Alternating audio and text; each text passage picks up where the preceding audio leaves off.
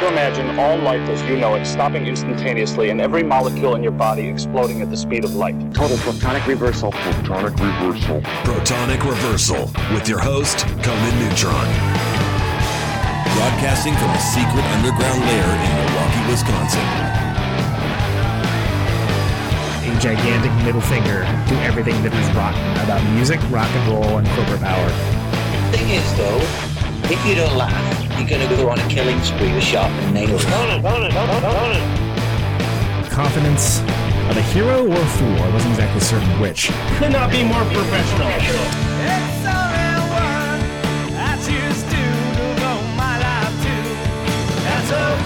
It means something. It means something.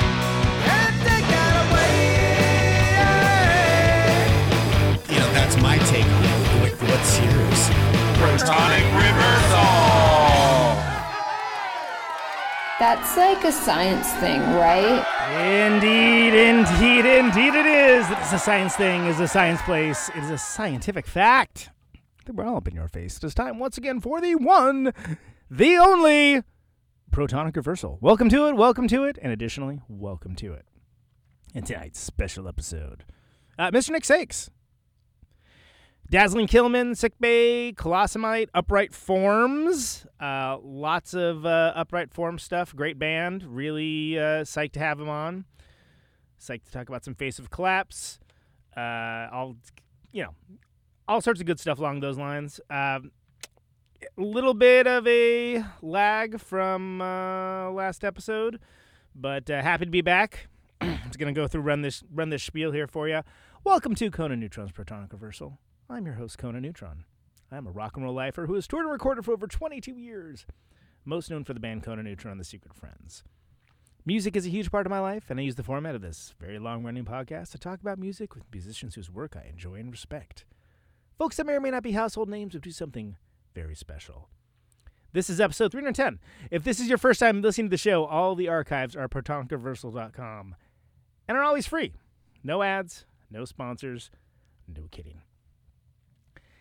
And uh, if you like the sports show, get episodes sooner. You can give $1 a month to patreon.com slash Protonic Reversal. And if you like the show or even just a single episode, please feel free to share it along, like, subscribe, post a review. All that helps people find the show, and it's just a darn nice thing to do. All right. So let's get down to it. Let's talk to uh, let's talk to Nick Sakes here. We'll uh, we'll, we'll we'll run his uh, his walk on theme now. I think it's like a I'm I'm a real American or something along those I- lines. Is that what it is? yeah, that would be. Oh my God, that's so weird that you said that. Like Conan and I were talking about walk-on themes earlier, right before we were getting everything set up, and it got me thinking: Are we the kind of band, we being Upright Forms, that would use one, and what qualifies a band? What is a type of band that would have one? But you just said we are a real American, and I sent that Hulk Hogan GIF to four different people yesterday. You really? know, he's like got the, the red, white, and blue guitar. Like, Yeah, oh my God, it's amazing, yeah. American. I love that. my hand to God, I that happened. That's psychic. So it's cy- cyclically linked on that. re- yeah, I'm remembering memories from the future, man. yeah. So I don't know uh, if we, if if any, if anyone's got any good walk-on music ideas for us, I, Hit, us in the I chat. Hit us in the chat for your uh, Yeah. your, your favorite walk on music for Upright. Although I think we just did it. Hulk Hogan's "I'm a Real American." That's There's pretty hard really- to top. I gotta say, yeah, that's that's like a, a It's actually album. done. Don't bother chatting. It's finished. We get we get things done today. It's it's that well. That's off the list. Done. Yeah. First four seconds. Done. Great show, everybody. Yep. Bye. okay. Bye. Wrapping it up. Uh, Nick, Nick, it's a pleasure to have you on. Uh, Thanks. Thanks for having me. I think Upright Forms is great. I was lucky enough to see what what I believe is your first show, right? Was that was that? It was a very. We're we're a very new band. We Yeah. are uh, about ten months old, and we played three shows, and we have recorded some songs at the Minnehaha Recording Company. I'm wearing oh, sure. repping. um, and yeah, we're we've, we've kind of hit the ground running, and we're on this skin graft compilation called "Sounds to Make You Shudder." It's a kind of wonderful variety of of people on it. I, why don't I have one sitting here that I can hold up? It's because we were too busy Mark. talking about walk on music, is why.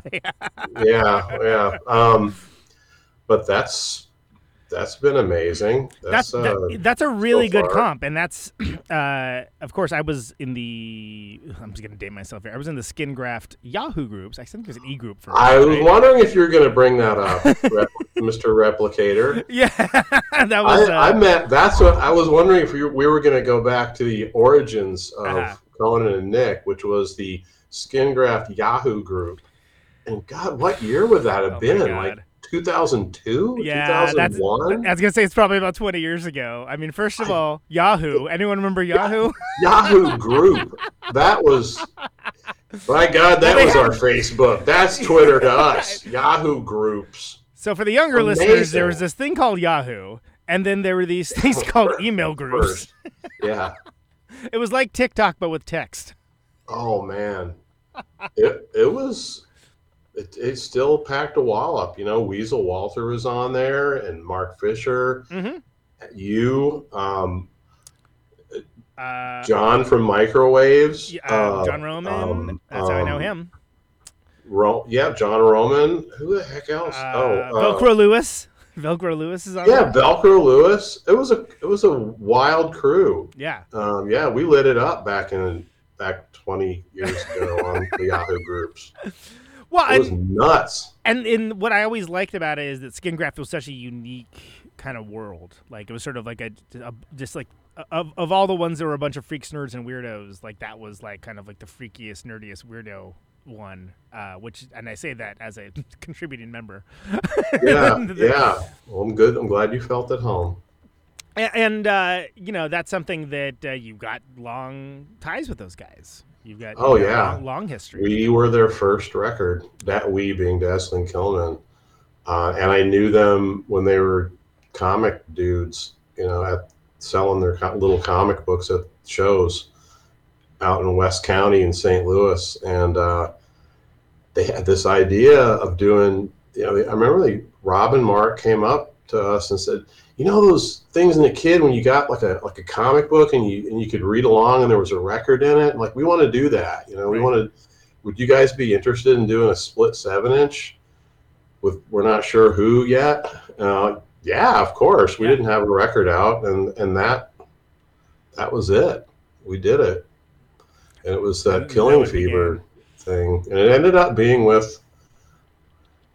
I'm not quite sure how this happened. It ended up being with a Minneapolis band called Mother's Day that we didn't know. Uh, we, they did it with another guy um, who was friends with Mother's Day. They sort of put both their funds together and, and did this seven inch. So Skin Graft was actually part of a collaborative for their first record.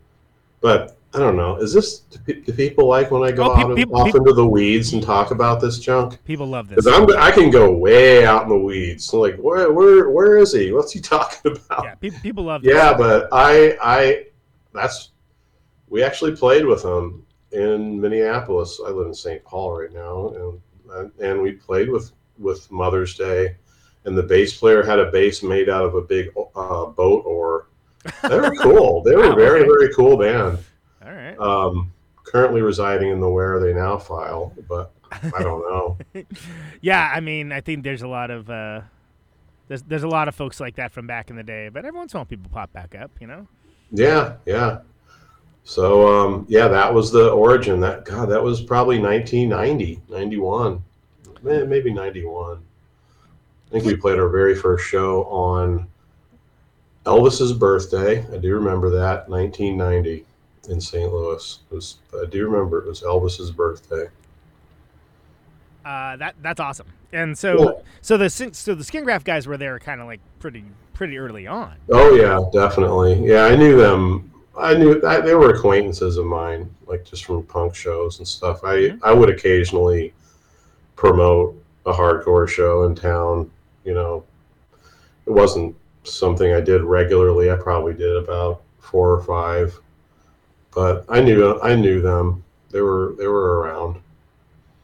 Um, Did you feel like Uh, did you have it? So, so first of all, did you have other bands before Dazzling Killmen?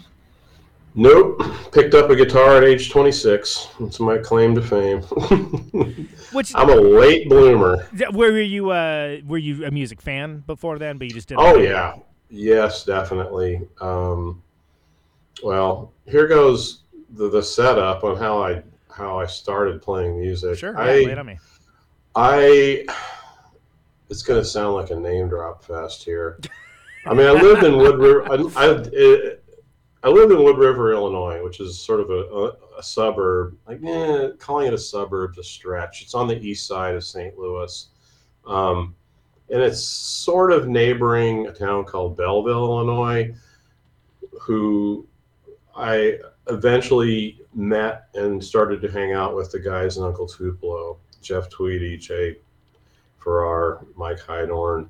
And I'd go drink with them and hang out and go to shows with them and just we were friends. And I I you know, I love them. I, I set up their very first show. I I, I, because I hung out with them before they were Uncle Tupelo. I, so I, I was always around them and my friend Darin, Darin Gray, had a band called Culture Shock. They were kind of gothy punk, and they would play basement sh- church shows in Alton, Illinois. And I, I was just fascinated with that. And I, I befriended these people, and I went to shows with them.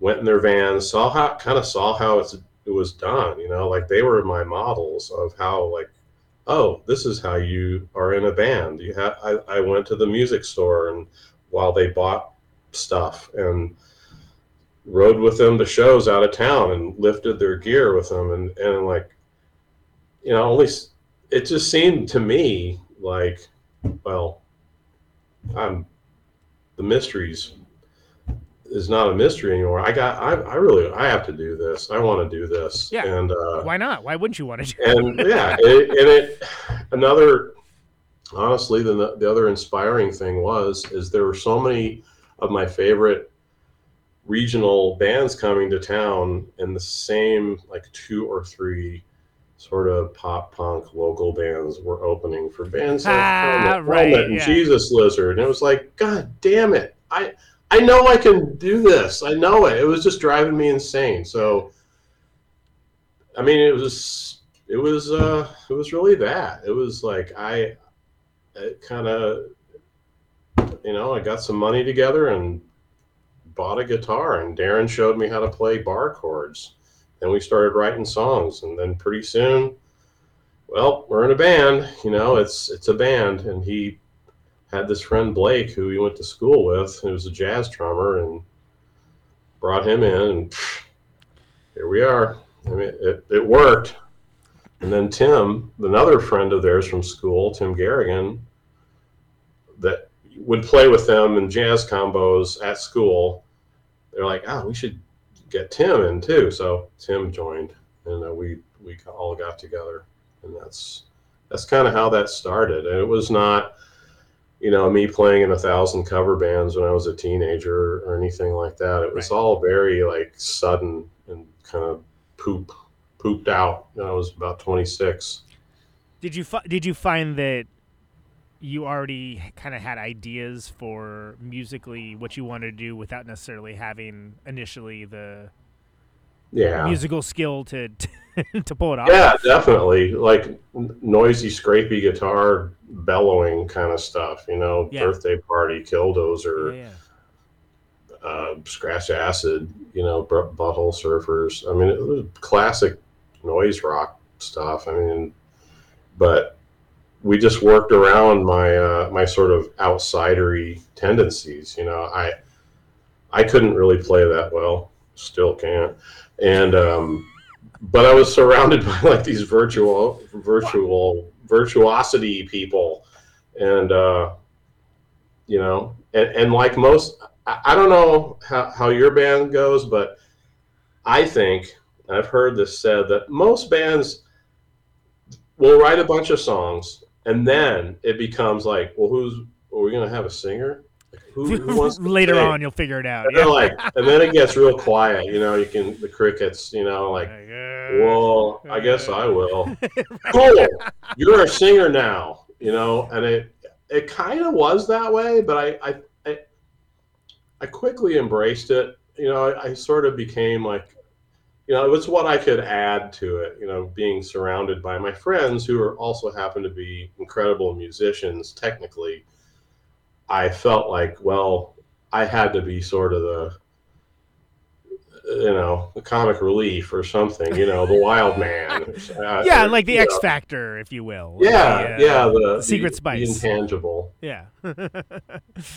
and it, you know, and that's something where that that is often done to great effect, and uh, you know, I dare say that uh, cer- certainly had in the early days of Dazzling Killmen um, that it because I think it can work really well when you have when you're someone that has vision, but you don't necessarily have like the lexicon to quite Mhm. pull it off. Like it actually can be very fascinating that way. I've yeah, I've read interviews with a lot of people that that um heck, I even read an interview pretty recently with Lee Ranaldo talking about a, a record that, that he recently did and he's talking about vocals and he's and he's like when he writes vocals, he'll do what he called yabba dabba doing. Like he'll just sort of make up make up words Yeah, yeah, I kind of sound like red thousand, uh, ah, you know, like that. And pretty soon Yeah. they start to like, well, I'm saying rib,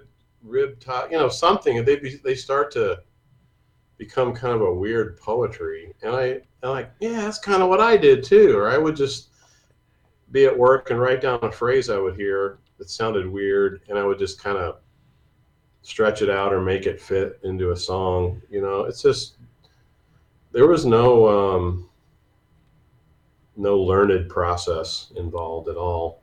Well, it was kind of outsidery. but like also, I mean, there's a long tradition of that. I mean, look at like the end theme to WKRP, right, which has no actual words. It's just like all like inflection. Oh, Basically, that. I don't, I don't know. Said I wouldn't I get it if I too little had a little. yeah, yeah, the the in the in theme song. It's I, I love Oh my it. god! I was actually talking about that show two days ago, at co- and my coworkers. He, he put up a fake wall. and it's like like Les Nessman and his Right. walls in his office, and zero people got it except the Oh, one because there hasn't there hasn't been a They're like, yeah, I know what you're talking about, but they don't. I'm like, yeah, okay. That's a all right." classic. So we're having weird psychic breaks over here, like WKRP and um, Walk On. Well, and Walk on the, the composer of that in theme uh, just like wanted a rock and roll sounding song, but like couldn't be bothered to like write words for it, so we just made a bunch of nonsense words, and that became Oh, the yeah. theme of the of the show. Uh, and then a another good example is like uh, you know, I mean, Iggy Pop would do that in the Stooges. Like there, there's a long tradition of it. Oh yeah, and then the I mean, everyone loves going off on on what you thought the guy, the person said. There's like a bathroom on the misheard right. Yeah. yeah, I mean, more than a feeling is born on a river. Um, a friend of mine uh, used to, when he was a kid, used to think. Speaking of Steve Miller, used to think used to think that jet airliner when he would say big old jet airliner, hmm he thought it was Bingo, Chet, and Lionel, which were three do- three dogs that would carry him on like adventures, but not too far away. Don't carry me too far away. Right, right, right. So Just- like you can build this incredible world. Like don't don't tell the kid it's he's seeing big jet airliner. It'll ruin it. You know, I, I love that. I think that's a huge plus. Like I'm not gonna. There's a song we have where I, I say grief kicking in the shadows, and some friends of mine is like, "What are you saying?" Like uh, greased chicken or something. It's like, yeah, I said I'm saying something about chicken. like whatever you want it to be. always cool. food. It's always It's, food. it's I swear. good. What- It's delicious fried chicken in the shadows. It's always you know. Then you you know. it's the prime place to eat fried chicken, as it turns out. That's the in only way to eat fried chicken is in the shadows Uh, by that's, am- that's amazing. Yeah, I found when people mishear lyrics, uh, they almost always tend to be about food. Is, is, is my Really? Yeah, I don't, I have don't to know. notice that. And I'm, and I'm like, I guarantee you, I'm not writing that many songs about food ever. Uh, but yeah, I mean, there, there's a long there's a long tradition of. I mean, I I thought uh, before I knew the name of the song was "Dirty Deeds Done Dirt Cheap."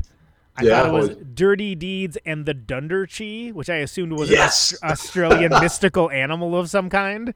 And Dir- was like, Dirty Deeds a, and the Dunderchi. yeah, it's like, what's a Dunderchi? Oh man, it is that like sounds it sounds uh, very um, what am I, a very Edward Gorey somehow. Yeah, yeah. The-? I thought it was like a look at my jackalope. poster. Like, what's that guy? And Ashley Tiny. Oh yeah, Edward Gorey. Yeah, I, I, I, I, and for you, and then someone's like, "Oh, do you mean dirty deeds done dirt cheap?" And it's like, "Oh, like yeah, I guess oh, I do." Wow. but if you only ever Wow. hear it on the radio, you don't know. You know? mm-hmm. Is that one of those songs they can get away with putting curse words in, kind of like the "We Won't Get Fooled Again" or or you Rolling Stones? Like I was listening to that.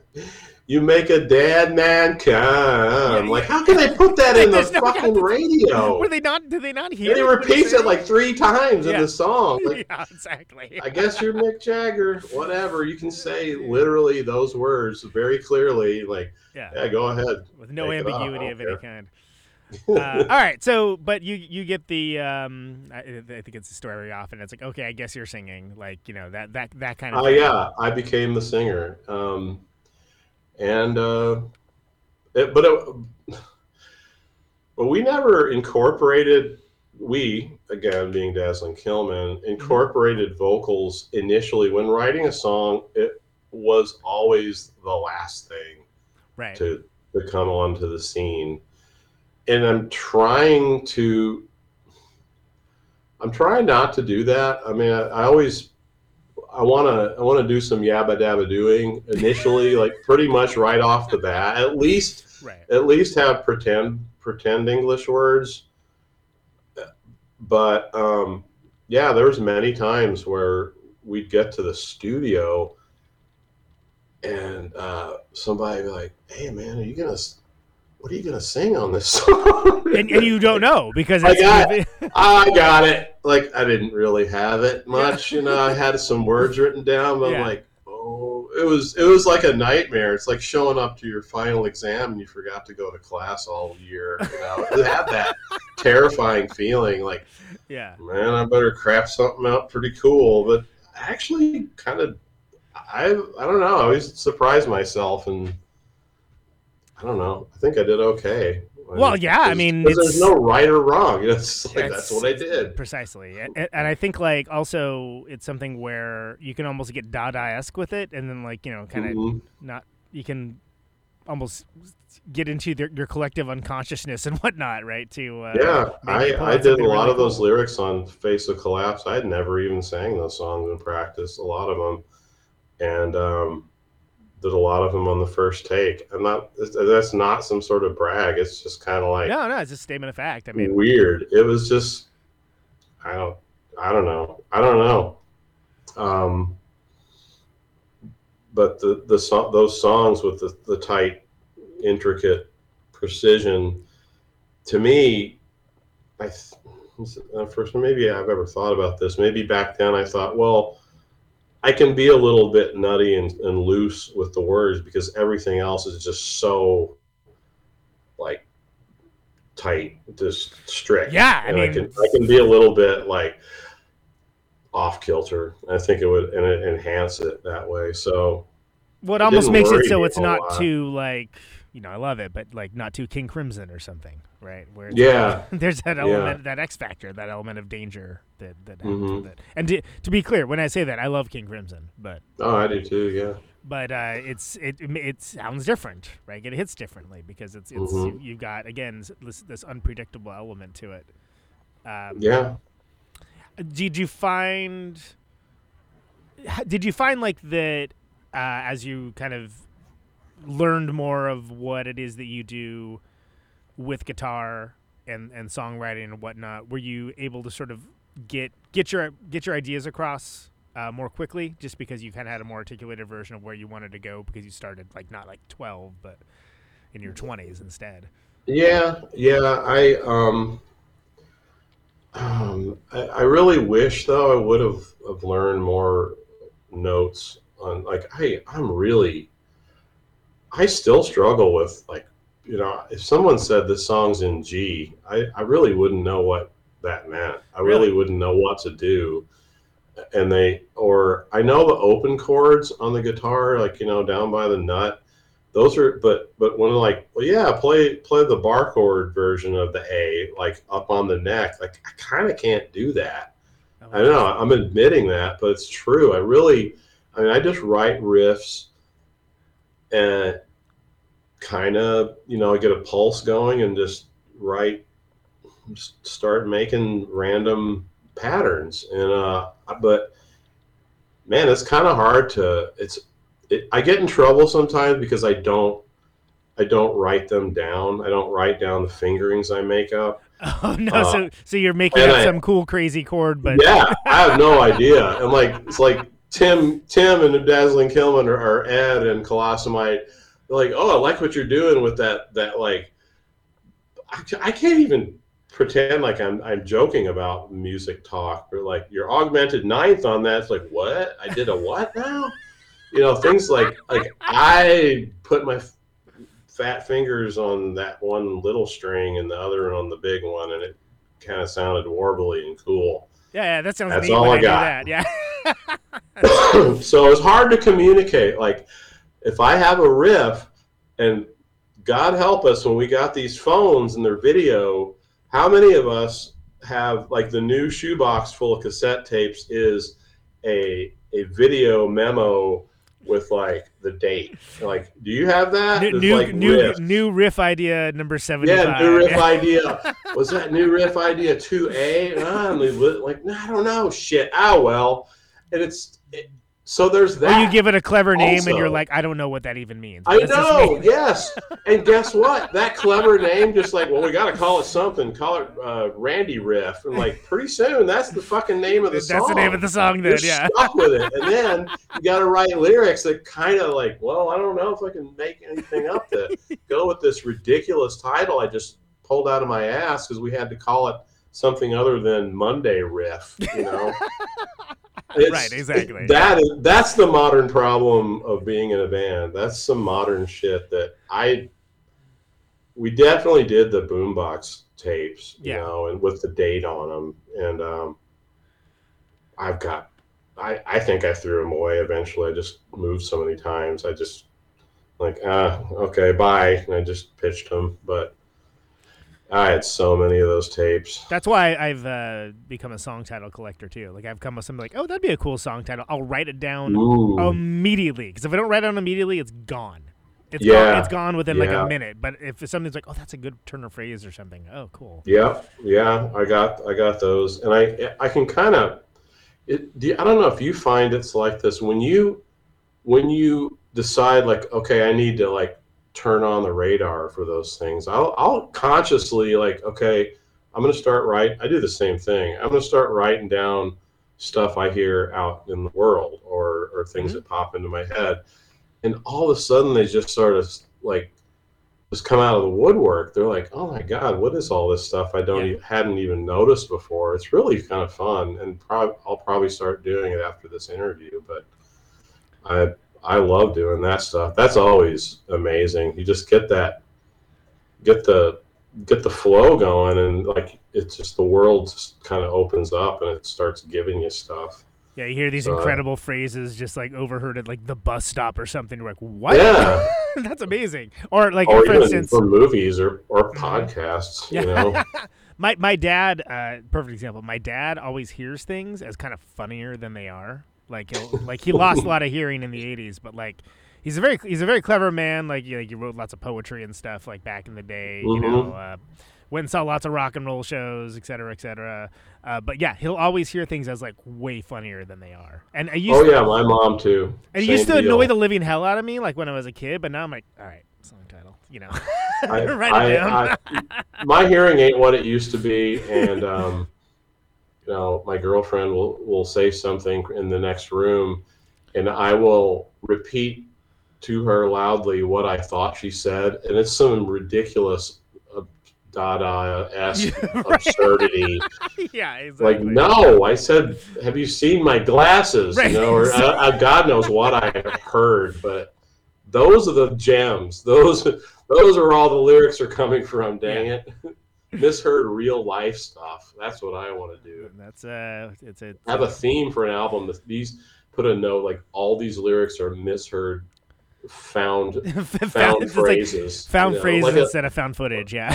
yeah, like instead of found objects, just like these are all found phrases. I like this. We're writing our next album right now, Colin. there you Have go. to give you credit.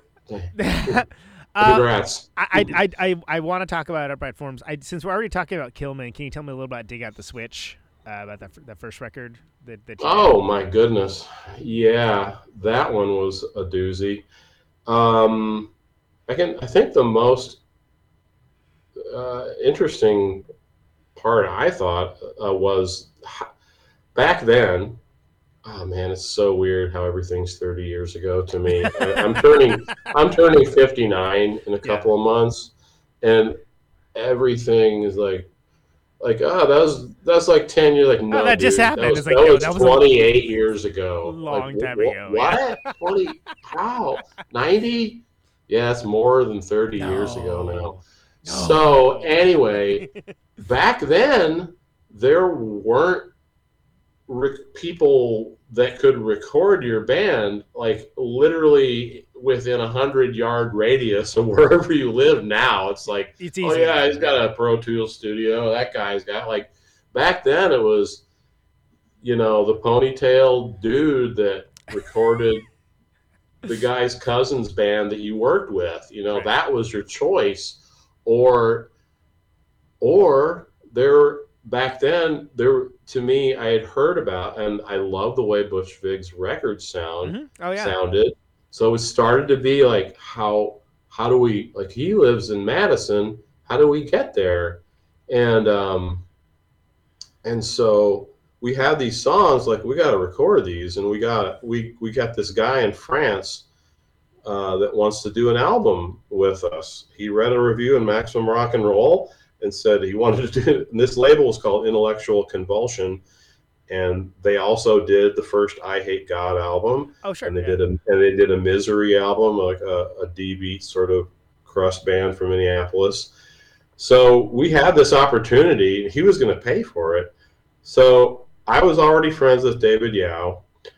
I called David on the phone to try to get Butch Vig's phone number because back then, what's his number? You just called him, called Right. somebody. that's that's how you exactly. That I, was the I called David Yow on the telephone in 1990 or whatever because I promoted a Crest Scratch Acid show in the 80s and I got to be friends with him. And he's like, well, why don't you have Steve do it? I'm like, who? Steve Albini? Like, oh, yeah, he did that Poster Children record. And Yep. Okay. And he's like, yeah, he's great. He's cheap and he's doing it right. I think he was working on Steve's house at the time. So like, yeah, okay, let's do that. And that was literally how we met Steve Albini. I knew I knew Big Black. I mean, I was Sure. a huge fan already. Yeah, I knew and I knew about him, but it's just funny of those of the people that literally that I could I didn't know of anyone else that recorded bands like within a day's drive of St. Louis. Butch Vig and, and Albini, that was it. So, so guess we're going to go up and hang out and record with with Albini. So we called him. Yeah, okay. It was real fast. Like, yeah, okay, we'll do it. And he was already pretty booked. He'd had a studio at his house, and we had to wait. It was a while, like six months to get in there. We'd already we were just just practiced so much over and over those songs. So we were a little bit defeated, like, oh my God, six more months. Okay.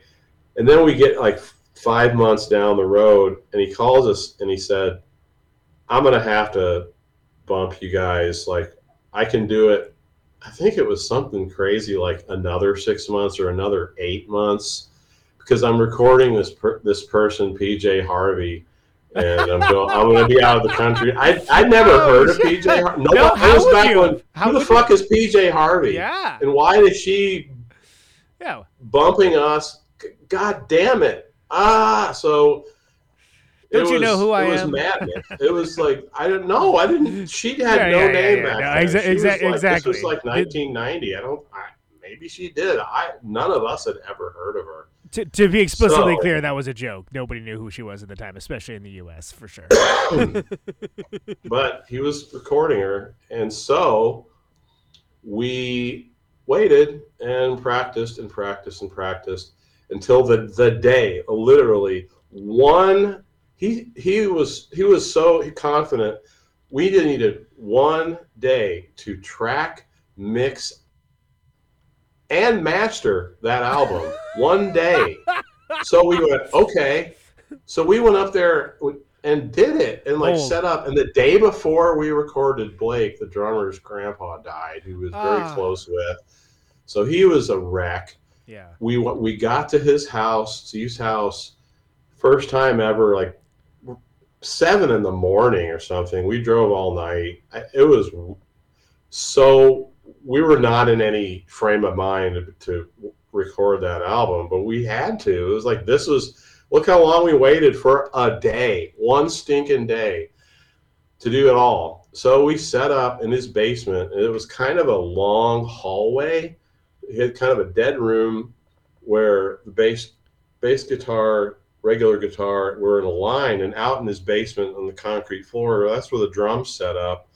So it was it was you know headphones, and he was up in the attic and talking to us on the headphones.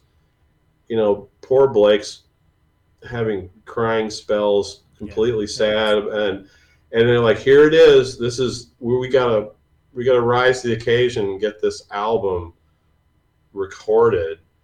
And oh, by the way, Jeff Tweedy was there helping us too, um, because he was our pal, and they were a big, big fans of our band. By the way, Uncle Tupelo, they were very encouraging. Those guys, and we got to play with them a few times. Um, but he was there upstairs with Steve. They'd never, they didn't even know each other back then. I think that was when they first met. Uh, and so we somehow got through it. I, I we didn't we didn't really weren't really happy about the takes we did, but we didn't like oh well that's that's what we get. Yeah. So we plowed through it, and uh, I shouldn't even say this stuff. So we fucking finished it at like midnight or something, and got the cassette. Like here it is. There's dig out the switch. Got in the van, had everything loaded, and we're driving back to St. Louis like in the middle of the night. I don't know why. I guess we popped it in the boom box and we're driving along. You, you think that's like the, the moment of ecstasy, like, You're like, all right. oh, oh, here it Here it is. Smell the glove is here. You know, this is gonna be this is gonna kick ass. Yeah. And we just Darin, I remember Blake was in the back, like sleeping, and because his life was crushed by death and tragedy. And but I remember Darin and I looking at each other, just shaking our heads, going like, "Oh my God!" And took the. I- I think he or I took the cassette out of the boombox and just chucked it out the window. We're like, "Wow, that's horrible." So we were not real happy with it. Wow. It wasn't. So that's the story of how we recorded "Dig Out the Switch." It wasn't. We're, we're- it, but you know, in hindsight, it sounds kind of cool. Yeah, I I mean, it's that, it's not a bad record at all. I mean, I think every, I think, not- but the conditions were were hilariously. yeah, it sounds like there was just a lot of, it. yeah, a Didn't know. We didn't know. lot, lot of things to overcome there. I mean, I think you know, I think, but I think if, in general, people go to Killmen, they're probably going to go to Face of Collapse, though. I yeah, we kind of had our stuff together a little bit better. Although we've talked about re-releasing "Dig Out the Switch" and possibly remixing, remixing it. or something. That Uh, hasn't happened yet. I'm not saying it won't happen, but it, it, there's been several attempts and always hits some sort of snag. Uh, I think Face of Collapse is a very is a very interesting record because it's very for me very clearly coming from like the you know the more noisy like noise rock sort of place, but there's elements of like what people started calling like math rock, There, you know, there's like math metal, like uh, you know, proggy, Mhm. whatever, like whatever kind of. Uh, I used to work at a record store, and there were so many sub derivations of subgenres with dashes, especially Oh. around that time. Oh yeah. What about jazz? Nobody uses jazz core anymore. I think that's Jazzcore. actually fairly apt in that case. I don't know. They, they were they were sure jazz freaks. They those three guys. I, Yeah, I yeah. was not. I was not the jazz guy, but I liked the hardcore. That's what we all sort of did. But there was I I, I get you. You know it. The math, the math rock was was a tag that we always dealt with that we somehow poo pooed. yeah, dealt with is the correct term. And, um, Yeah. it- you know what was funny? One band, wherever we go, and we started to notice it, there'd be some guy walk up walk up to us after the show and he goes like, "Hey man, you ever heard of Victims Family?"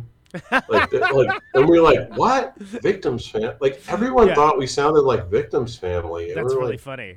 I guess I don't know. I think they had an album on Alternative Tentacles or Yeah, something. yeah, yeah. Well, they're they're from uh, they're they're from my neck of the woods. They're from the Bay Area. They're, yeah, uh, they we got Santa that- Rosa. it became kind of a not really a joke, but like we didn't dislike them, but, but we're like, I, all right, he's cool, get sick of hearing you know? it. Yeah, yeah. And, and we didn't listen to a particularly lot of King Crimson, but we definitely, and I can see that King Crimson Yeah, yeah. was sort of that that that feeling. It's like but- King Crimson, but played like Minor Threat or something. where, Yeah. you know, you have like some propulsiveness to it. Yeah, I mean, I was always I. That's so funny. I was just talking to somebody about um about this math stuff, and I I thought, man, I don't know math. Well, if I kind of get the the term math rock, but what about bands that like those incredibly tight, complicated, structurally like hardcore bands like Bad Brains, Yeah, The yeah. Even. Oh. corrosion of conformity and and and back then i mean we listened to i listened to a lot of metal like speed metal back when we called it speed metal you know and Yeah. when when Reign in Blood came out i mean Oh, that just destroyed our brains. I mean like that that was like i don't i still To this day, if you throw I it still on, get it's the like chills wow, listening to that album. It's like how did they do this? That- humans that made this. so there there was stuff that I guess could be I don't know if you'd call that stuff math rock, but it certainly is tight and it certainly has tempo changes and it certainly has has off kilter structures. Um, but I always loved that stuff. I, I guess I guess I was uh, looking into some sites recently that were dedicated to math rock, and it was very strange. Like all these bands, top fifty math rock bands. I'm like, I, it didn't. I didn't. I felt like an unfrozen caveman band guy or something. Like what?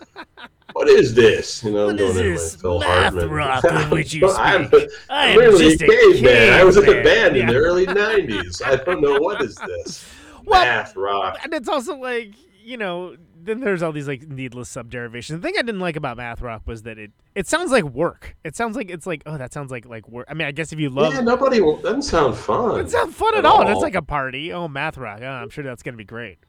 No. But then it's like if you hear a band like Drive Like Jehu, that band does not sound like work. That band, it's like, oh, this is fucking cool. This is like crazy Yeah. guitars Are they doing ma- crazy uh, are- stuff. People think they're math rock? People, Is I that- mean, I don't know what people think, man. Like, I, I'm just glad that we got over using that term because it's like, like not that I don't have problems with noise rock. Don't get me wrong, but like as as a term, and I've recently but- grown to embrace that. it, it's it's more broad it. ranging, like because as long as you're like, well, that can include like you know everything from like Sonic Youth to Brainiac to like Unsane and you know like whatever. It covers a You lot. You can use like discordant, ugly chords in a weird rhythm. Yeah. You know, like it, it can kind of sound. Yeah, it's noise. It's not thought out uh, music theory. I guess. I mean, I and. I immediately think of AmRep when I hear Yeah. noise rock, the term noise rock, and even them, like their bands didn't. They were pretty freaking melodic, most of them, if you ask me. well, and and so you know like whatever. In the genre genre name is a genre name, and it. You know, I, I think most most like a lot of people that are like paragons of a genre would be like, oh yeah, I, I hate when people call the band that. You know, it's like, oh, okay, well, that's fine. What do you guys play? what kind of music do y'all play? I just I say, mean, you're like the guy at work. It's like you're in a band. What what do you what do you guys play? Yeah, what kind of music? Uh, noise rock, and it's like blank. huh? Huh? That- what? that- that- yeah, you can tell it's like, wow, that sounds awful that you don't know what you're doing, and usually shuts the conversation. yeah, at least it stops the conversation. it's kind yeah. of a relief. It's a good it's a good conversation ender with a guy at work. Like I, I used to go rock music, but like weird rock music. But then I learned just don't answer at all and like evade the question entirely, and then you'll be happier. Uh, at least for me. But then you run the risk of being like, "Oh, Mr. Fancy can't describe his music." Well, well, the last thing you want to do is like get their interest. Well, college yeah. boy, well, this is from outer space. Who knows what he's? Is it even music? You know. Well, I mean, it's not wrong. It is weird rock music. I know. anyway, I know. I know. It's just fun. It's stuff we've all run into to this day. I mean, it's well, okay. It's- So getting back to like Face of Collapse, right? Like what? I mean, if, if you were had to like elevator pitch that record, which sounds horrible. Like, I mean, Yeah. it's there's elements of it that are kind of metal. It's not a metal record. There's elements. I can of see prog. I there's can- elements of it there. Prog. some- It's not a really lot a of people record. consider like prog core or something. Yeah. Uh, It's influential. I know that. I know a lot of people heard it and were like, "Whoa, hey, that's crazy." it definitely um i remember when we were done with that recording there we were well, we were a little bit taken aback like wow what did we just do? It was really fun. It was a, a big moment in my life. I remember we went over to um to john forbes's apartment um with mark and we were like okay we're just going to listen to this new album and put it on and, and i remember just being like whoa man you guys are gonna this is this shit turned out pretty good i mean i'm really really excited and people were like oh man you guys did some something really special and it it was incredible feeling and i kind of you know i've been chasing that dragon for a while but, yeah, yeah. Well, but it was really um like we didn't really kind of couldn't stand back and see the see it Yeah, you're in 'cause it. we were, How we could you? in it Yeah. and it was really fun to have it done and steve did a great job on that record and we took a, a luxurious three days on that record I was which ask if really we were done like in two and a half. We were like we got all this time. You want to do anything else? Like no i guess we're done. It was like monday tuesday and half of wednesday. Like oh yeah there's what more can you do? I don't know how much more time a person needs to record an album. Two and a half days sounds plenty And then you But, come away uh, with that record too, which yeah, imagine. if- yeah i mean i i'm so i I- don't know we didn't really have uh, i think we were just this the collective of all our tastes put together somehow came out and I, you know i gotta hand it to those three guys i mean they they went to school together they went to music school together and they played in jazz combos at school Yeah. like in the day all the time it wasn't i didn't we didn't we practiced a lot but i think really the way those three guys figured out how to communicate with each other was the kind of the more the most magic-y part of that of that band Well, it seems like they just had like that that synergy to overuse like a, a that term. Yeah, well, they could they could communicate verbally of Yeah. like using notes and and so they're maybe I did they, they always told me don't don't look into music theory. Oh, like like they didn't want to, you know, educate. They didn't want to mess with my whatever crazy outsider Yeah. caveman bullshit I had going on, like with with all their book, fancy book learning. So I okay, well, easy for easy for me. All right, great. keep doing what you're doing. It's great. Okay, Yeah. cool. I will. Uh, you, yeah, you do that. The, the sweaty, fat singing guy thing that yells. Yeah, people like that, and we'll do like the fancy stuff. Okay, great. Sounds great. Yeah, drive the van too, by the way. We won't go into that. Well, but it's uh, you know, like it's, but that's a record that connected with a lot of people. You know, I, I know you did that. Um, he did that uh, remaster edition uh, like five years ago or something. Oh, yeah. which was That- really cool. That was yeah, that was so cool. Was it was it a trip kind of going back and uh, and uh, uh, that's what that that reissue has like the pop tones uh, on, on, on there, right? If I remember correctly, like as the from the seven so. inch from some seven Yeah. inch that I don't remember, Yep. but Yeah, that's it, that's yeah. Somebody oh Sean, the drummer for Upright Forms, just out of the blue popped up and sent me the little graphic. He was listening to PIL's the original, and I'd forgotten like that song was really that song was so simple. I remember it being It such a easy song that we had trouble like not overplaying or like adding There's- stuff there's- to that. it's like a It's it's, like- It's like just like a nursery rhyme. It's so yeah, it's so simple, but it's like otherworldly at the same time. Like Yeah. there's something like so crazy about it where it's like I couldn't even imagine. Yeah, And we exactly. we had the we had the little uh, overdub of the the L.A. Lakers basketball game. Remember the announcer saying like Yeah. "inside the Pippen," yeah. or like something that's on the record. Or like, yeah, let's put some some radio crazy radio stuff on it. But it was like Such was the style of the time. I don't know, time. like it was a basketball game. Yeah, that that is kind of weird. I guess that fits. I don't know. That kind of came back a little bit with Mogwai. Uh, you know, in the even I later don't- '90s t- stuff too. They they I'm would, they not would do that. totally familiar with Amagwai. I don't know. What They got a lot of records at this point, but the two more popular ones they actually have like I, I'm I'm pretty sure it's like a English football match going like while they're playing the song, which is the s- Maybe thing. I could think of something like that for the walk on. Like for like your walk back to the walk on music. Yeah, exactly. Yes. So Uh, Nate, go ahead. no, I was, I was I was just gonna say before we before we leave on Face of Collapse. I mean, uh, where was the band at the, at the time? Like uh, like psychically, like you know, at, as a band, like '94. Like where whereabouts were you?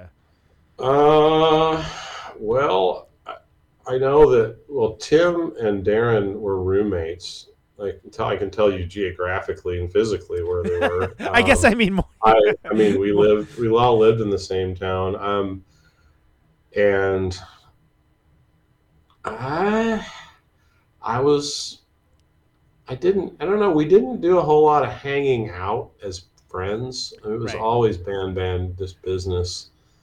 Um, I, I was definitely the more like a drinker, partier guy back then. So I was always going to shows and kind of had my separate world. Um, I'm not sure if that's what you're after, like or like what you were curious about. Um, musically, I was probably listening to oh my gosh, back then, Dinosaur, uh, Massacre. Do you ever hear that album, that Massacre album with Bill Bill for Bill Laswell and um, Fred Frith? Oh, I love Fred That- Frith. That's crazy. I Oh man, you got to check out this band they had called Massacre. The album is called Killing Time, and I'm sure they were. I mean, we would go on tour, and those guys would just bring out the plastic and buy so much jazz, like in every record really? store. They were like those. I, there was a little bit of a, I don't know, like uh, they were jazz guy. They were Yeah. complete jazz heads, and I didn't really have any any connection with that at all. I didn't. It was okay. I still not a huge fan of jazz. Were you able to Um, meet in the but- middle on like Naked City and stuff? yeah, definitely. Yeah. I mean, yeah, and uh, and Naked City and Caspar Brotzmann maybe, and um, oh, what am I trying to think of? Like some of the New York kind of stuff. Um, I don't know. I'm sorry, I'm blanking out. I'm just coming off of COVID. No, no, way. that's that's that's fine. my It's- it's- first my first COVID. yeah, yeah. Congratulations. Yeah, it's uh, wonderful. It's, it's Um, really great. Yeah. yeah, it actually kind of sucked. Uh, Um, but yeah, I don't know. We didn't. It, it was. well, and the reason why I ask is because when that record comes out, there's like what another year or so that you guys were an active band before before splitting up. So I guess we, we yeah we got we started getting in. Yeah, there was some dis disharmony going on, and we went out. We went to we went out. Uh, we went on this tour. We, we we got a booking agent finally, a pretty good booking agent. Uh, uh, that also booked Neurosis, Sleep, Keva, and uh, Unsane, and the, you know, pretty cool bands that we like loved. So we were out in California and played some shows with Sleep and Neurosis, and I don't know, we just dysfunctional family stuff, you know, just those long, long Western drives. I I don't know how people do it. Like you know, like okay, we're we're in Denver. We have to get this. Our next show's in San Francisco. You know, Yeah. things like that. It's Kind of drive through multiple mountain it's ranges. beautiful. Yeah. It's an, it's an like a religious experience, but at the same time, it's like seems like three days of just driving. Um, and I don't know. I think, I think, uh, you know, there were we didn't communicate real well, and resentments were building up, and I I really don't want to go into what happened. no, no, we don't need to. We don't need to like. But yeah, we just the- it just became apparent that yeah. we can't there was just too much too much tension and i i said i i'm the one like i can't do this anymore so i, I you know i don't think any anyone else could either but i there was there was a, an event that happened that what to me was the was it the ending so that's what happened So when did you when did you start hooking up for with Colossamite? Um, well, uh, after that ended, my my my then partner, future wife, uh, met met up with some old friends up in Minneapolis and decided, fuck St. Louis, we're going to move to Minneapolis. It's similar size and it's has art and music and seems really fucking cool. And this St. Louis town was just turned into a big old dud. So we just packed up and moved. And uh, at that time, I was so burnt out, like on music and playing, like I'm not going to do it anymore. yeah. And then, of course, you know, about six months later, like, yeah, turns out I am going to do it anymore. Uh, well, actually, yeah. And and and the, uh, I back then, I, I did what I I never thought I'd do. I put an ad in the free paper in Minneapolis. That's and, And for the younger I- listeners, that was how you used to find people That's to play what music with. And I put an ad in the classifieds, and it said, I was just throwing it out in the world. I said, ex Dazzling Killmen seeks others, seeks others, just vague. I put Black Flag Devo, uh, Raymond Scott, Wire. That's it. Those Nice. four bands. nice. Black Flag Devo, Raymond Scott, Wire. Like, if I wanted to, I, that sounds like a really good band to me. It sounds great. And guess who? I went to work when it came out. Guess who had left a message on my answering machine? Kids, those are what we used to have instead of texting. People would leave on a cassette tape a message, and we'd hear it when we got home from work. It was John Dieterich, who is now in Deerhoof. And uh, John had seen Dazzling Killmen in Madison, knew who I was, and like, yeah, let's do it. And he was already friends with Ed and Chad and had a gorge trio with them and basically that started playing with them and that was Colossamite. And it was uh, again I felt a little bit like well I guess this is my my thing. I'm I'm the the, the drooling sweaty fat guy surrounded by virtuoso well trained well honed craft, craftsmen and they're at their instruments, and I'll I'll be the comic relief. I'm not, I'm, I'm being silly, Yeah, yeah. uh, but anyway, that's, bit- that's so again. It seemed like that. It was sort of like this, sort of mathy. Yeah, I'm using the term because it's convenient.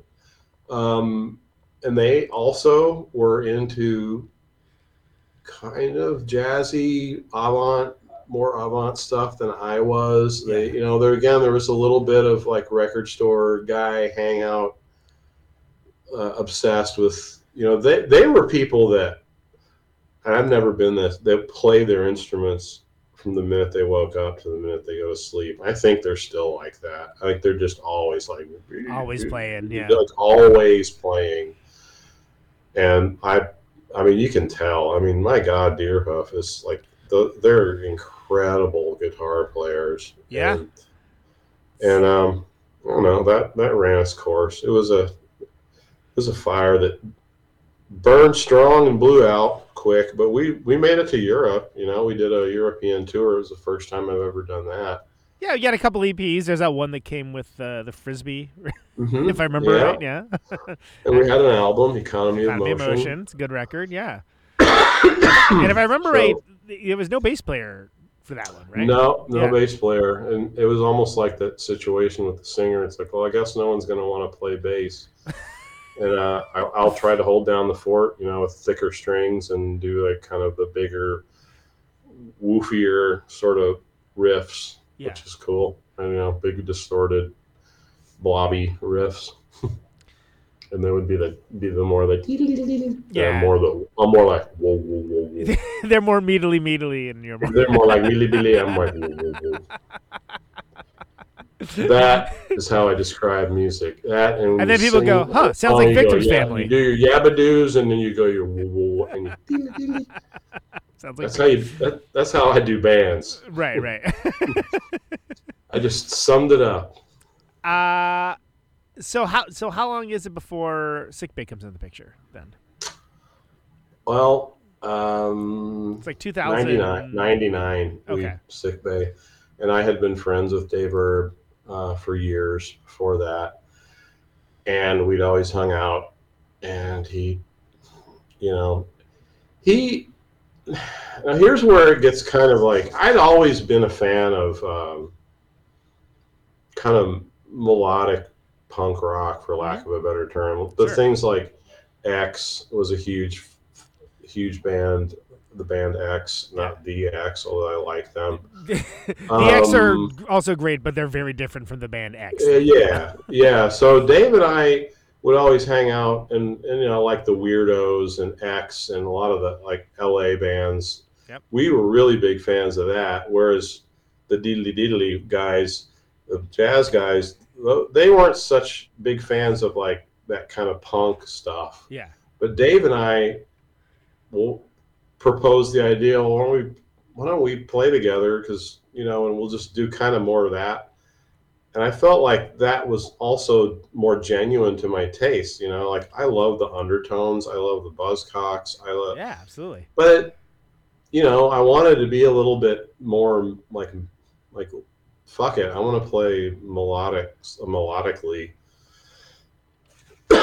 so that's kind of how that happened. I mean, Dave and I were really like best friends, you know, for years, and we approached it, or I approached the band of like, let's just be really good friends and figure out the music Yeah. after that. We can we can instead of like picking people based on their abilities or or, or um, you know, I, I not that I did that with those guys, but but yeah, like let's just be let's just be friends and figure out the music later. And as long as we can, we like a lot of cool same stuff. I don't know. It was just a little. It was a different approach. It was like more fun rather than having some hell bent agenda on pushing the envelope. and uh, Sure. so there we go. That's how that's how that band started, and um, it was it was the it was different. I mean, I, I could tell there were some people that knew my other bands that were just couldn't Ah, it's like, too straightforward. "Mm, yeah, I'm, I'm I'm gonna have to get off the. I don't I don't really. This isn't doing much for me, and it was a. Yeah. I could tell, and it was a little bit of a. Oh well, I'm having fun, and I really like this, and it's, it's kind of a, it it it it um, addresses other parts of my musical taste that I had never. Sure. Like, you know, I'm not all about aggro, weird, angular, mathy stuff. You know, I like. I love I love me some Rezillos and undertones, you know, things like that. Well, I mean, and I feel like an- another band that maybe people, I, I certainly thought of them uh, with Sicbay was Minutemen too, which Oh yeah, you know, like I love them. Yeah, Dave loved them too. Uh, you know, and Volcano Suns. Like there, there's definitely like, I, I mean, it's. I, I think it's. all- Yeah, we were. Oh, go ahead. Go ahead. I'm sorry. No, no, I, I was just gonna I- say that like because everything was like uber proggy before that. People No, they were like about right? I really got down like like like I used to in the late '90s. Things I actually used to listen to like were Built to Spill, Archers of Loaf, Yeah. Guided by Voices, Sebadoh, like straight up pavement, you know, it, like what you'd call indie rock. Like, that was really what I listened to, like for real. And in fact, I just listened to All the Nations Airports that Archers of Loaf. Ah, so good. It brought, it brought it brought tears to my eyes. It's it's such a great record. album. Yeah, no, I worked at a record store. I, and I did think like, why am I not addressing this? Like, why don't I be in a band that's kind of that's the kind of shit I listen to, you know, for the most part. It's what I grab, like just to just to have fun listening to music. That's I tend to go for that stuff. I still do. I mean I still don't get me wrong, I love I love the new off album with all my heart. Sure. Um, but but man, I love I love so much like that. Have you heard the new Oneida album? That Success. no, I heard it's great though. one? I heard it's really good. Oh my god, there. I mean, just as an, ex- it's really melodic. It's very like kind of gnarly punk. You know, it's like yeah, that, yeah, fuck yeah, that kind of stuff, like garagey. Um, but I, I would. I don't know. I think that's where that comes from. Is like this Sicbay was just sort of like, okay, let's do something like that, and uh, that's what that's what happened. Yeah, I, I- would love to have um, like Kid Millions on this show at some point. Just put that on the universe right now. I would because that's a and that's a band that like they have done some incredible things and incredibly different things. Like there's like oh my god! I mean. Sheets of Easter alone, where it's like wow. I was gonna say I saw them in the I saw them at live at the Seventh Street Entry. I did not know about that song, and it was like the guy that I don't know their names, the organ player guy. The song's called "Sheets of East Sheets of Easter." I'm like, Yeah. oh okay, cool. light, light, light, light. No, like, no, no, I'm like, no, no, it's like- holy fuck! How long has this been going on? yeah, it's, but I can't leave. I can't leave. but it's so compelling, yeah, and that's uh, Mm-hmm. you know, and props to them for doing that. And like that, that's not the only crayon in their crayon box necessarily, but yeah, what what an interesting band, and, and also like I don't know, I, I get kind of I, it gets my hackles up when people get real attached to somebody being like, oh, it's so and so of this genre of music. It's like, well, they can play other things. You know that they Mm-hmm. can play other things, and that's okay, right? Like it's. And it's you know that whole Yeah. genre trader thing. I think metalheads are probably the worst at that, frankly. About you know sit there and parse what is and is not metal all day long, while no, you know none of them get laid. But anyway, yeah well that I, I i have run into a fair not a fair amount of it but definitely run into that because you know when you s- set up a tour or um or have a new record out the person trying to sell the band would always have to say is nick from dazzling Killmen yep, and I can just see the disappointment how it wasn't dazzling. It like, oh, this is not like I expected, and it's like, God, I don't know. I get that. It's just like not a, not that different, but geez, well, it'd be And nice so- if people could let go of that and just let it be its own thing. But that isn't how people operate, though, unfortunately. hmm and I really, you know, I'm running into that. It's a to get kind of psychological and personal. I mean, in upright forms, to bring it back, when I when me and Sean started this band last December. Sean from the Great Mizon Place, I know them from way back when. Yes. So.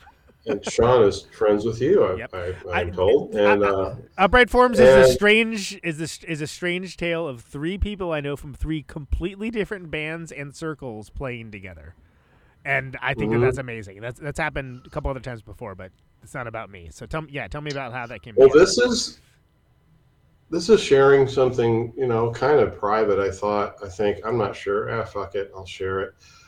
I, it's dealing with people's. It's like what we're talking about. People's expectations, and me being kind of a people pleaser person, and knowing that, and what would I want this band to sound like, and and I also want the band to be a democracy, and Noah, the bass player, has written songs that are pretty mellow, and I like them a lot. But I can feel my brain going like, well, what would the Dazzling Killmen fan think? You know, it's like I have all these like, and it's really embarrassing to say that because I yeah, I don't want to disappoint people, but at the same time, I guess I don't know. Do I guess all our art people think that like they, you know, they want approval. They want people to go, yeah, that's good, and uh, but I have to be. I don't know. It's just uh, I I want this band also to have a different sort of approach in that very de- very democratic and um, not feel like I owe fans of any other band I was in any anything. And uh, it's it's turning out. It's turning out. You know what's strange is like I and I didn't expect this. This band has sort of this DC hardcore. I could, I could totally hear that. Yeah, and I had never in my wildest dreams would have expected that. But but it's just that's what's like rising to the top. Like like early hell? job box almost. or, Yeah, uh, yeah. It's like yeah. something like I like that issue. stuff, but it's not something that has ever been like on the forefront of my listening. It's just I think just the us three playing together. That's how all the ingredients, like that's how the thing we're baking tastes, you know, or whatever. It's just so, and I and I wonder, just let it let it do its thing. Stand back and just watch it form like Yeah. that. I think that's the best way to do it. That's the honest way, and not try to. No, it's got to be a little more scrapier and noisier and angst ridden, you know, because that's kind of people have liked liked my old bands that sound like that. Yeah, because Like, I there's a resur- like, there's I a struggled with it. resurgence. I struggle. There's a resurgence because there's a resurgence of that now, and, and, people yeah, there's are- a bit of a noise uh, buzz and a noise rock I, I Wow. see, but I I Look, I, mean, I you're talking know. you're talking to a guy like Replicator was too late for the '90s and too soon for the noise rock revival, and I'm like, oh great, I don't even play this genre of music anymore. I, I but man, I I I um, miss miss the boat I'm- both times. damn it, Conan.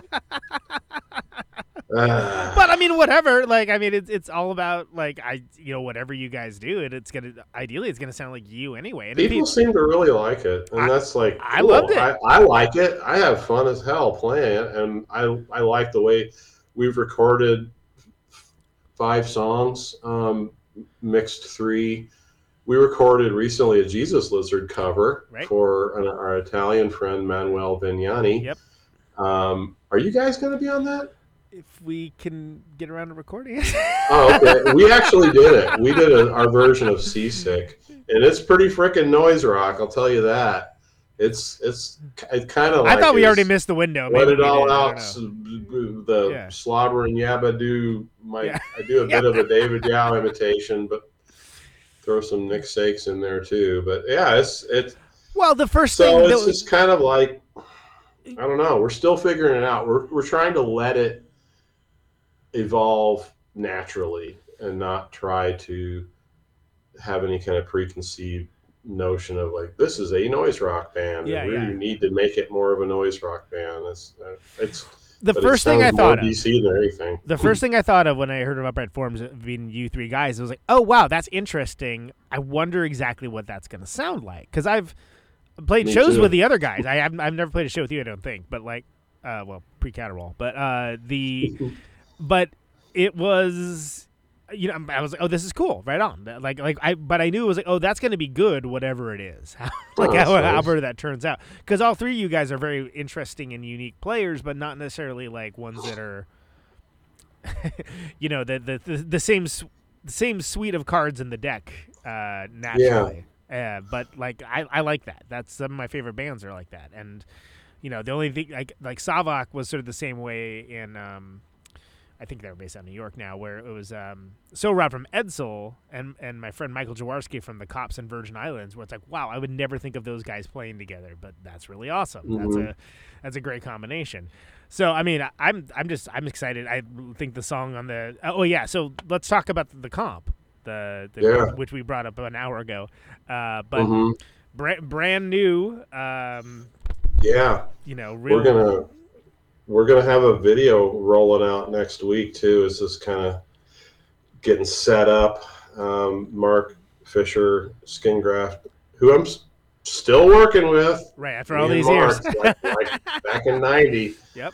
32 years later, We're still emailing, still pals. If it ain't broke, Um, don't fix it. it, uh, we're So it's yeah. it's a so cool it, it sounds We're really excited about this. We made this video with a friend of ours, Chris Johnson, and uh, he's a great artist. And it's the first time I've worked on a a, a, a true music video. Like I kind of helped Really? put it together, and it's fun. It's really. I mean, I didn't do the technical editing, but Yeah. I, I kind of took you know collected a lot of the shots and and had like, hey, can we do this and that, and sort of directed it. It was really. I'm really proud of it. So next week you'll hear about it, hopefully. But that song is so funny. We uh, with that song, we wrote that song, and uh, I don't know why that chorus popped into my head. They kept it sounded. It just seemed like it had this kind of cheesy, almost s- s- uber rock chorus. So like, all right, let's just go full on Yeah. uber fist pumping chorus, and that I'm never out. mad and at that.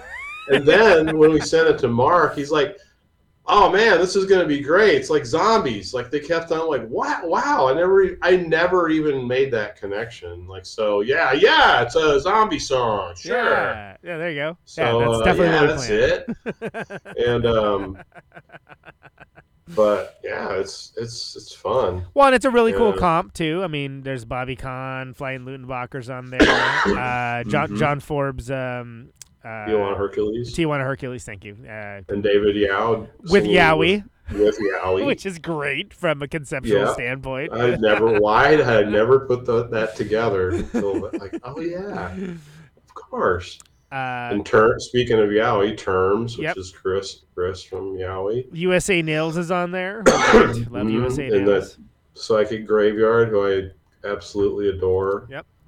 and can I say cunt roaches on this show? oops I just did you I can, knew- yeah. our new kid on the skin graft block our, Yeah. our new German pals It's a, it's a, who it's a, just came out with a pretty insane eight minute Halloween style video it's a very Audio. ear ear catching name for sure. Yes. It took me that was a way homer too. It took me a while, like, oh cockroaches, Yeah. okay. like it, it did not it did not occur to me until like days after that I heard their name. Uh, and I'll, I'll, I'll, I'll throw a link to the to it in the show notes for the Yeah, for the cool, show. thank you. But yeah, it's called "Sounds to Make You Shudder," hmm and uh, you can find it wherever you find your find find your stuff. Yes, but it. There's a band. It's on it's on Spotify and all that. Yeah. jazz. It's on all those. So- It's on all the things. But there's a Mhm. skingraftrecords.bandcamp.com. A lot of folks in this show patronize Bandcamp. Uh, it's also Bandcamp Friday tomorrow at the time of this recording. So hint, hint, hint. There's be- a lot of Bandcamp Fridays. I, I actually buy a fair amount from Bandcamp these days. We're I love band I love Bandcamp. I, I love it as well. It's I'm putting up some T-shirts tomorrow. Is there has there any been any sort of negative repercussions by the the buy the buying of Bandcamp by the, some evil overlord or something like? Didn't someone like some bigger fish buy the litter? yeah, the it was it was thing? it was bought by um some video game yeah. thing No, that like people are not no disaster has happened yet. Ep- Epic, I think, is, is like Epic Games. Yeah, Epic Games. Uh, and I just I don't know anything about video games, so I was like, okay, what does that mean? Are they gonna ruin it? It means Galaga. That's it. yeah, exactly. To I mean, that's I, my video game, Galaga. I think That's all. I think they're behind uh, Fortnite, if I if I remember right. Which Oh yeah, yeah, yeah, Fortnite. Which didn't sound. I don't know. If you're gonna have an evil overlord company, it doesn't sound that terrible. I guess at least it wasn't, you know, Taco Bell or something or Pepsi. I guess Pepsi owns Taco Bell. uh, Taco Bell Bandcamp is what it is now. Yeah, actually, actually I think Bandcamp brought to you by Taco Bell I, I think and Ta- State Farm Insurance I brings you. Pepsi, I think, owns Taco Bell and KFC, if I remember correctly. Oh, yeah, they as well as a bunch of other stuff. Yeah, uh, PepsiCo, Yep. the Peps- PepsiCo Bandcamp. Yeah. Anyway, It- now now we're just doing idiocracy bits, but no, as far as I know, it, it hasn't really changed.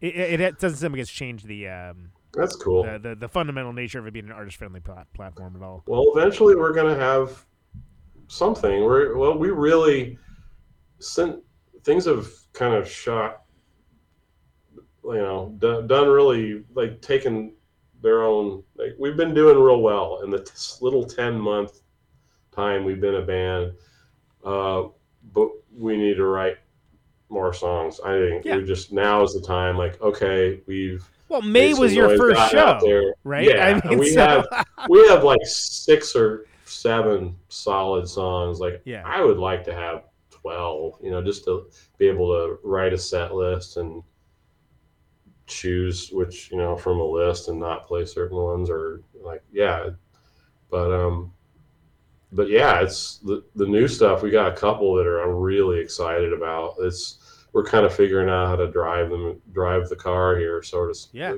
make work the machine. So it's gonna it's it's starting to get really cool. We're figuring out how to play with each other and know know how to work it. Um, and that that is also a good thing because I I like collectively creating something. Um, not to disparage my other bandmates or bands, but those guys would have entire songs complete and come to practice and say, "You're going to play this, and this guy's going to play this, and this is how this sounds." That's all, and it was you. Generally, I trusted them, and it did sound really cool. It was fun to kind of realize it, but it was composed. I mean, it, I was in a band with composers, and they liked to compose, but it wasn't totally satisfying for me. And this is a much more uh, satisfying situation to be to do things collectively. it's more of a collaborative effort. It's it's more. Yeah, yeah. it's a little. It's a you know, it's it's it's it's new to me. It's new to me, and it feels a little sometimes a little scary. Yeah. Um, but but I'm but I'm liking it. I like you know we we get along great as people. We're friends. We text each other about life stuff all the time and hang out. It's going real well. Yeah, well, and I'm excited to see uh, what you guys get up to next for sure. Uh, but it's it's just interesting that you know I, th- I think you're you're well poised for people to kind of take it on at, for what it is at face value because you know I mean, even just with this show when I announced that you're on, a bunch of people were like, "Oh, that's awesome, fantastic," you know, cool. Mhm. they Yeah, it was nice. and you know it's it's been a, it's been a little bit you know it, it's it's been um well when did when did your last band break up it was it was like like four or five years Um, ago is this I'm gonna go. Where is it? I'm Well, gonna go get. Some, was I'm gonna back. go get something off. I'll be right off the wall. I'll be one second. okay sounds good of course talking with uh, mr nick sakes about bright forms dazzling Killmen Colossamite sick bay and of course there's one band we haven't mentioned there oh look at that oh my god i forgot we were we were gonna that you okay so for for the audio that, listeners that was good. That was gonna be the oh my last. god That was the night before everything. That was the night. So okay, so so for the audio listeners especially, what Nick just said is, is pull a, fantastic Dale Flattum poster. Let me let me highlight this. Uh, fantastic Dale Flattum poster of a show uh, at Mortimer's Friday, March thirteenth. What year was that, Nick? 2020. and uh, a little something happened uh, at, that week. Uh, it the next quickly. day, First Avenue closed, and we decided we didn't want to play the show because Adam had just had a baby, and Yep. we were kind of freaked out. Like, ah, no, we sorry. Well, we just thought it was going to be over a couple weeks. That- well, remember- so that's what's crazy.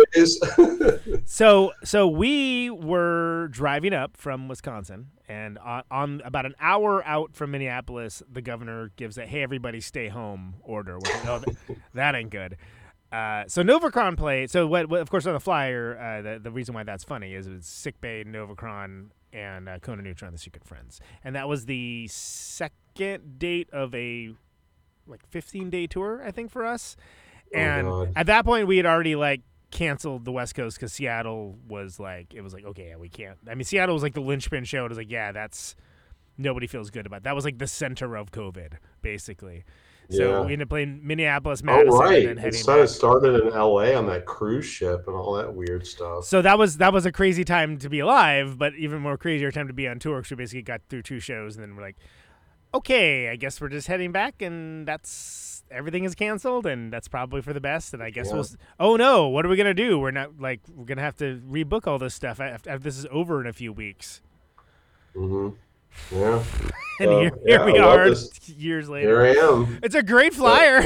I love this thing. It's like the flyer that I, I don't know why I'm holding it up like I'm on. It, it, know, it, it's the best. Well, for most people, you know, for people on, that are in video, it's it's, it's fantastic. Uh, I'll, I'll yeah, take, I'll take a that screenshot. is a great, great.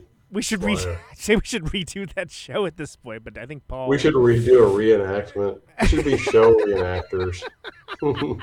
Well, Paul Paul lives in Seattle now. They seems to come back and play for freaking Hammerhead shows often enough. Also come on the Paul show. Paul. here. He he was. I think he moved to Seattle for a little bit. I, I, he's back. Is he back? We just played. We just played with Vaz last week. well, there you He's go. living. He lives here. so I know what Hammerhead played a couple weeks ago. It's weird. I keep thinking you live here. I So sometimes I feel like I do. You live, Yeah. you live- you're computer people. You live in a computer. I Yeah, live in exactly. the computer. We're computer people. I was gonna say we could just we'll just substitute. We'll have uh, Dale like scratch out Sicbay and put upright forms instead, and we'll just redo. like, can we just redo that? redo Uh-oh. that show. We never broke up. We just kind of never played Well, again. s- so that's so. But I, I mean, that's meant to be a joke. But like, yeah, like, is Sicbay round two over? Like, what? You know, in these days of hiatus, infinite hiatuses, I, I don't know. I mean, we, we kept thinking we were like, should we play together, guys? Can we do it? Because you know we were practicing for that show. yeah? Um, I wouldn't rule it out. Uh, I still love those guys. Or I still, I still see them once in a while. They're total high five, best buddy kind of vibes going on. Yeah. So I don't know. Is this any? Does anyone have the time? Um, but there's no no problem with with maybe doing that again someday. I love being a singer. I love that's the first time I had ever like to quit a band like uh, like I said I'm just gonna sing now and not play guitar. Yeah.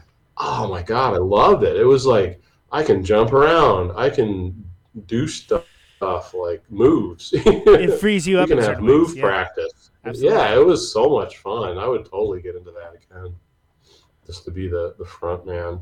What, and so, how did Those- how did Sicbay sort of round two start up? Was it just like, hey, what are you up to? Um, that actually, I was living out in New York, um, and doing ZX with my Yeah. then wife, and I, Tom Loftus, uh, and wanted to do a reissue of vinyl of Firelit Scoffs on modern radio, and if we do, we would you guys play a show at the entry? Yeah.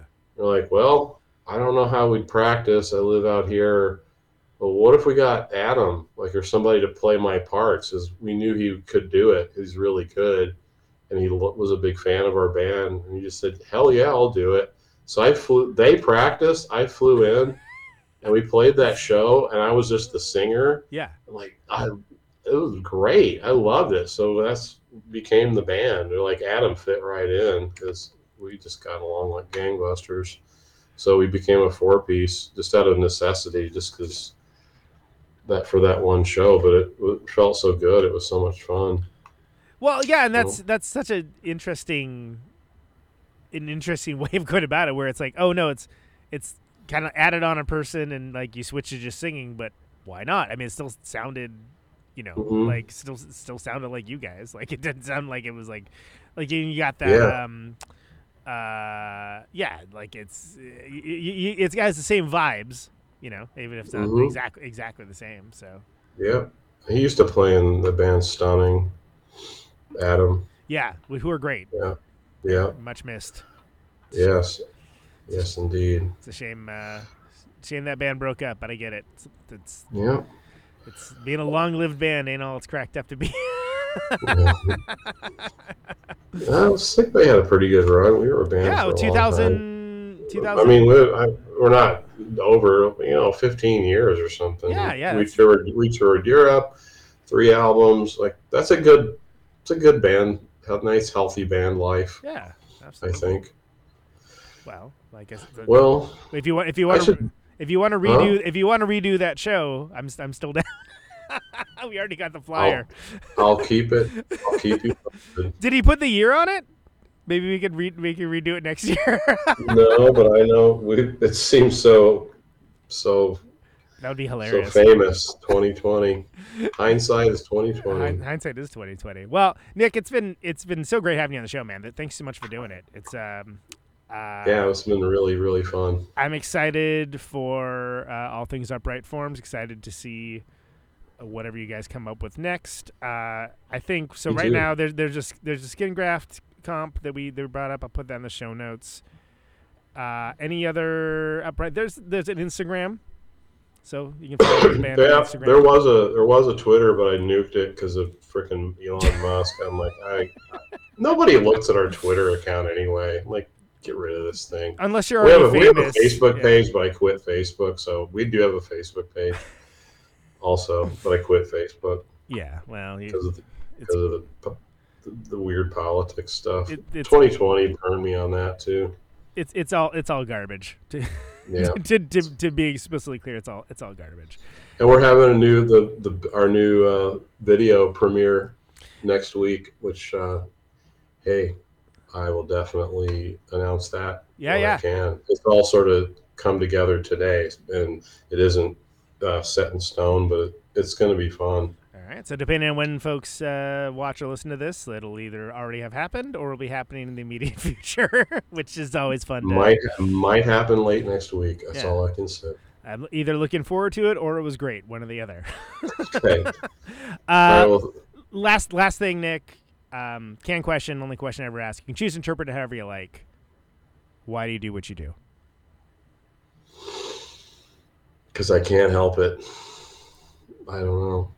I, I try to stop, but my my body starts doing it again. I don't know. It does feel like that. I got music feet. My feet start walking to the guitar in the practice space. It's like I, can, I just can't help it. It's in me blood. Well, I for one am glad that it is, and I look forward to uh, whatever's next, my man. All right. Thanks a lot, Conan. Thanks so much, brother. Take care. Good day. Oh, there he goes. Mr. Nick Sakes. Uh, what a cool guy. That was awesome. I hope you guys enjoyed that.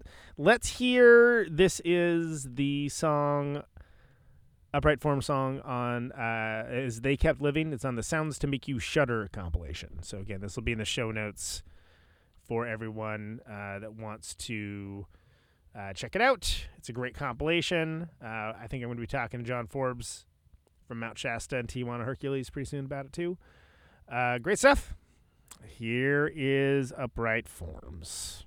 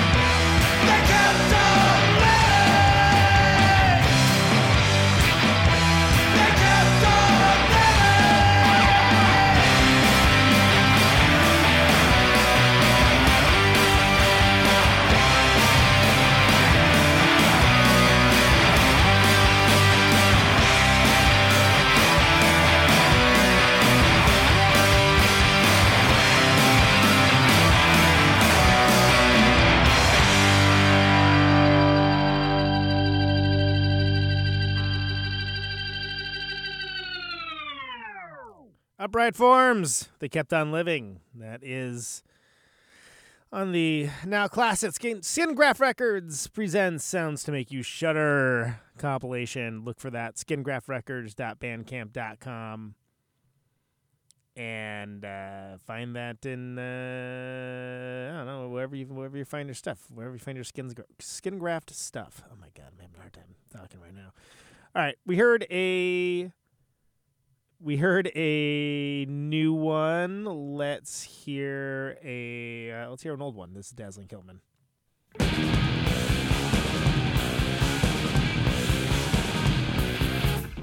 All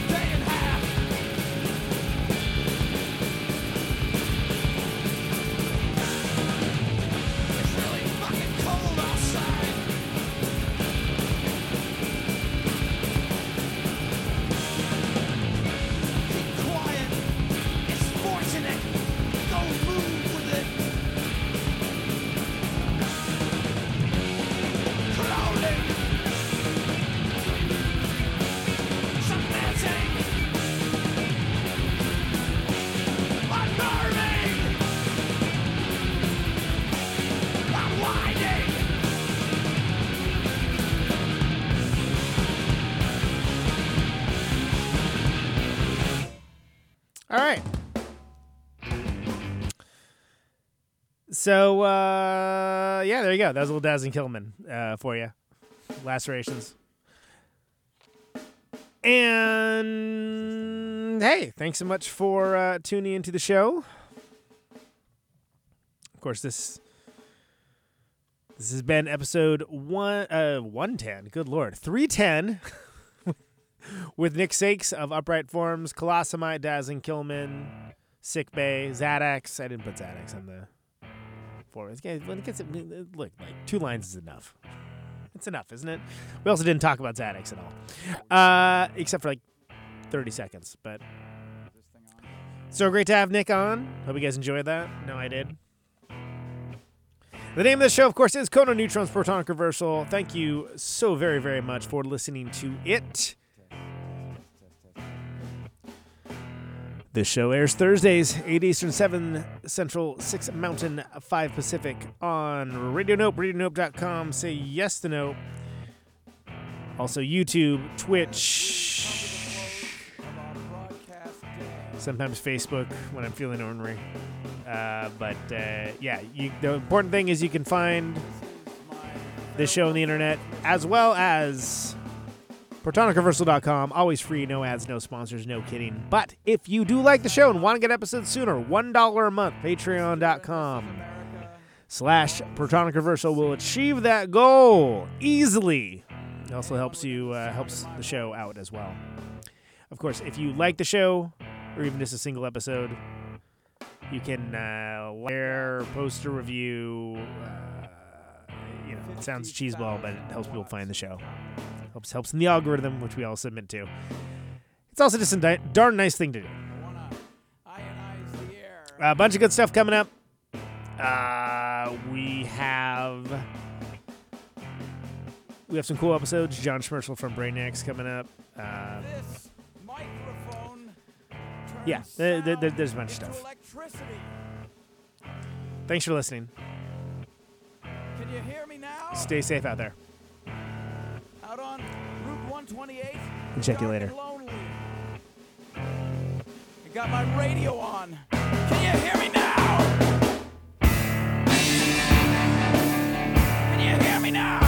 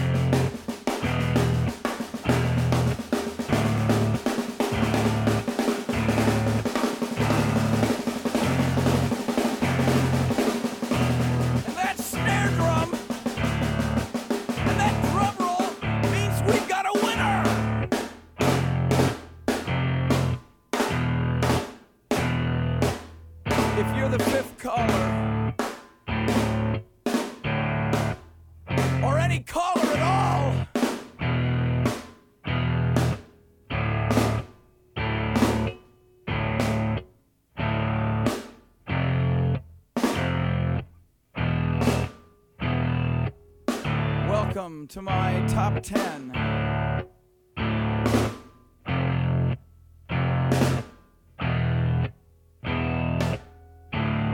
I'd like to thank our sponsor.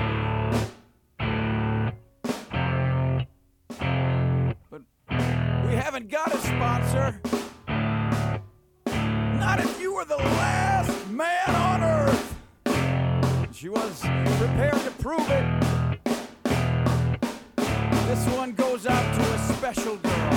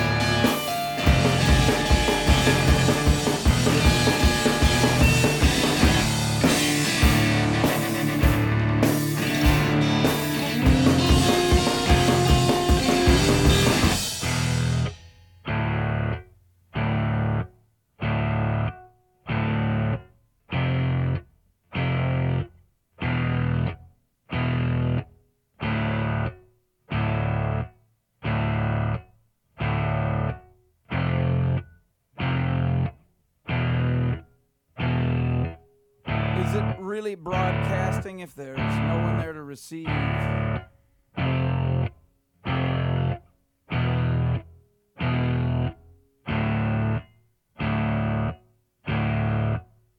the end of radio. As we come to the close of our broadcast day.